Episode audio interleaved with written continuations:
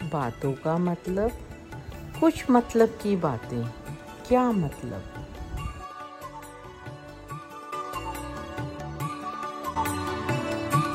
Hello friends, नमस्कार। आप सबका स्वागत है magical world of our own Vedic wisdom. सनातन, शाश्वत, सत्य, परत दर परत अपने अंदर के ईश को पहचानने का सतत निरंतर प्रयास। Hello welcome back once again to the Panch Tattva balancing अभी तक आप सबने जाना कि कैसे ये पंच तत्वा हमारे सराउंडिंग्स में हमको असर डालते हैं, क्या इम्बैलेंसेस होते हैं, क्या बैलेंसेस हैं, क्या वास्तु के हिसाब से क्या डायरेक्शंस दिशा हम पे असर करती हैं। अब हम बढ़ेंगे अपने सेल्फ के लिए, हमारे अंदर की एयर हमारे अंदर का वाटर हमारे अंदर का फायर क्या ये एलिमेंट्स कैसे पता चलते हैं? तो सबसे पहले हम स्टार्ट करेंगे एयर आर यू क्यूरियस कभी सोचा कि कई बार हम एक पर्टिकुलर वे में ही क्यों रिस्पॉन्ड करते हैं रिएक्ट करते हैं? चाहे कितना ही अपने आप को हम कन्विंस करें, समझा लें कि नेक्स्ट टाइम से ये रिस्पॉन्स ये रिएक्शन नहीं होगा।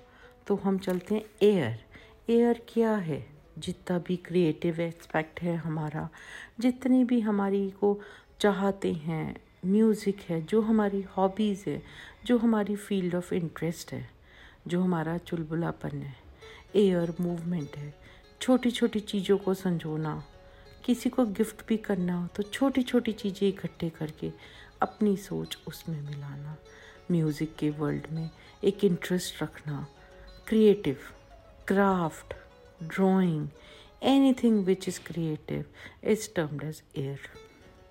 फिर इसमें आगे आता है एयर लाइक्स ट्रैवल मूवमेंट है स्पॉन्टेनियस है। ये सब तो हो गए फ़िज़िकल ट्रेड देखते हैं।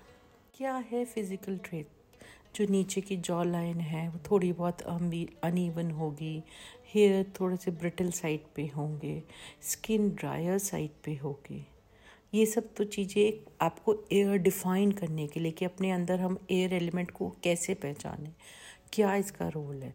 अब इसकी हम बात करते हैं इम्बैलेंस अगर ये इम्बैलेंस है तो इंसोमनिया होगा, नींद ना आने की शिकायत डिप्रेशन टाइप का हो जाएगा, बहुत ज़्यादा सोच विचार होगा, चीज़ें ना कर पाने की एक वो होगी। इन सबको एक बैलेंस में लाने के लिए हमें इसको बैलेंस करना होगा।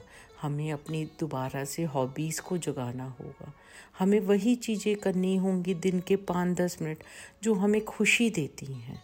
हम हर एलिमेंट को कैसे बैलेंस करें, वो नेक्स्ट एपिसोड में बात करेंगे।